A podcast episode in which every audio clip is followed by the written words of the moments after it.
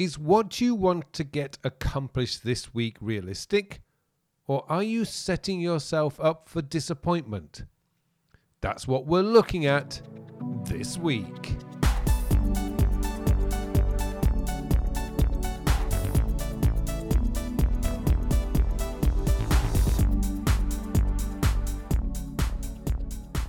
Hello and welcome to episode 284 of the Working With podcast, a podcast to answer all your questions about productivity, time management, self development, and goal planning.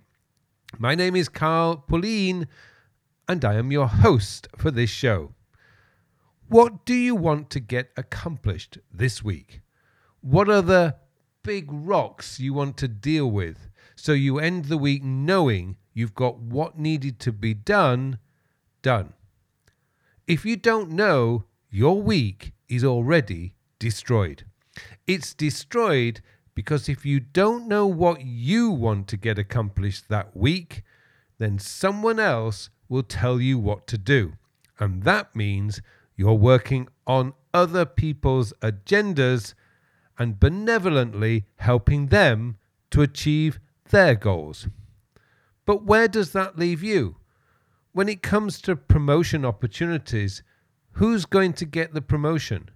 You who are running around dealing with everyone else's issues and work, and as a consequence, as a consequence, not getting much done, or the person who is getting their task completed on time and consistently moving things forward each week. Ultimately, it all comes down to making a decision. Will you spend 30 minutes or so at the end of the week looking ahead and establishing some objectives for the following week or not? Only you can make that decision or find an excuse. Either way, on this issue, only you can make that choice. And so, this naturally leads me to handing you over to the Mystery Podcast voice for this week's question. This week's question comes from Julia. Julia asks Hi, Carl. I know weekly planning is important and I try to do it, but when I get to the end of the week, I'm just so relieved the week is over, and the last thing I want to do is think about the next week.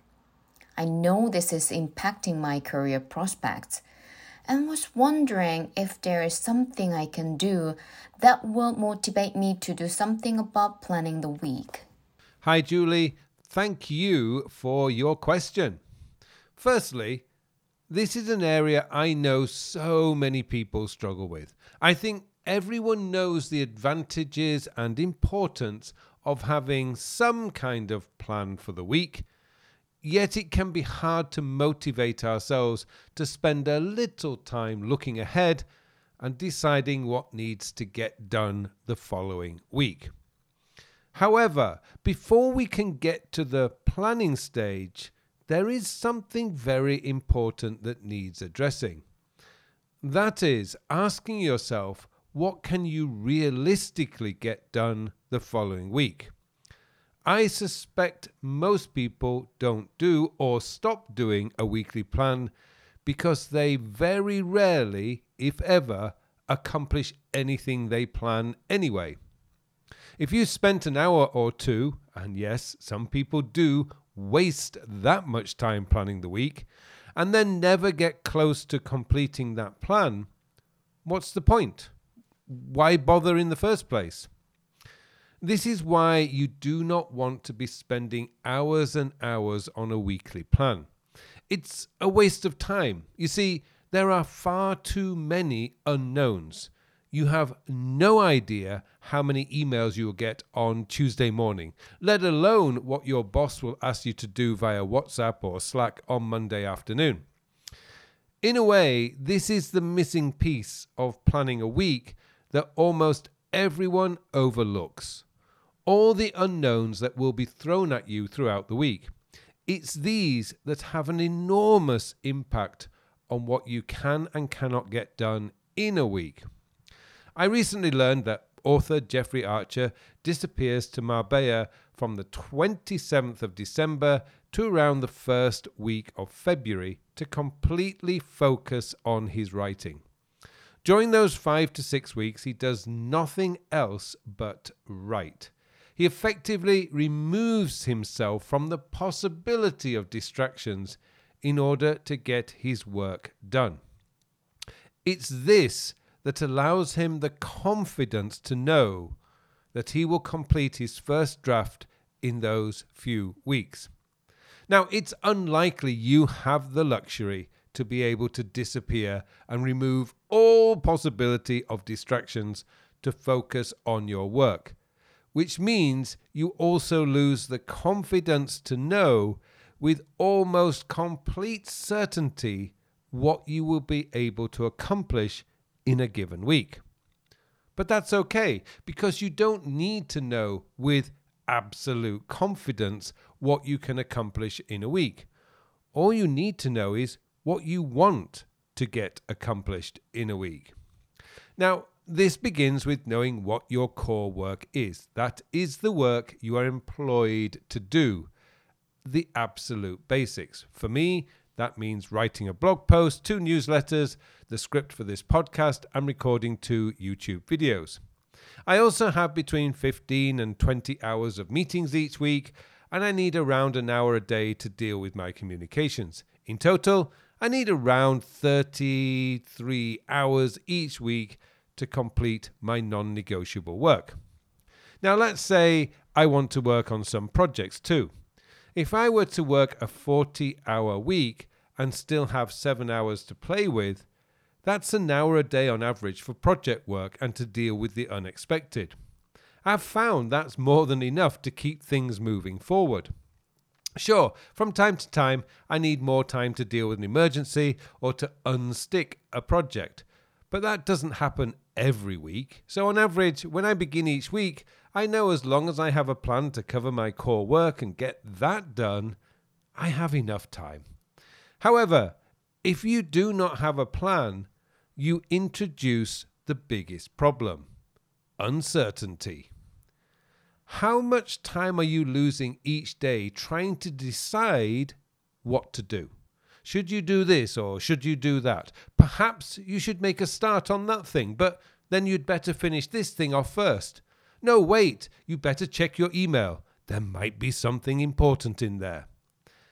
How many times a day do you have that conversation with yourself? It's conversations like that that demonstrates clearly the disadvantages of not knowing what you want to get done that week. When you know that Project A needs to be moved forward this week, that conversation does not happen. You know you need to move it forward, so you open up your project notes and get started. If you've done a plan for the week, you know what you want to do. It could be you want to get the design proofs off to your boss for approval, or it might be to send out a, a tender to five contractors. If you've done a plan for the week, you know precisely what you want to get done, and there's no uncertainty or hesitation. The only decision you need to make is when will you sit down and do the work? And making, making decisions is considerably easier than trying to decide what to do in the first place. Deciding what to do in the moment is hard. It's what I would describe as a pressure decision. With no plan, you're rushing into making a decision based on very limited information. It's like trying to make a decision about which direction to go in the bottom of a foggy valley.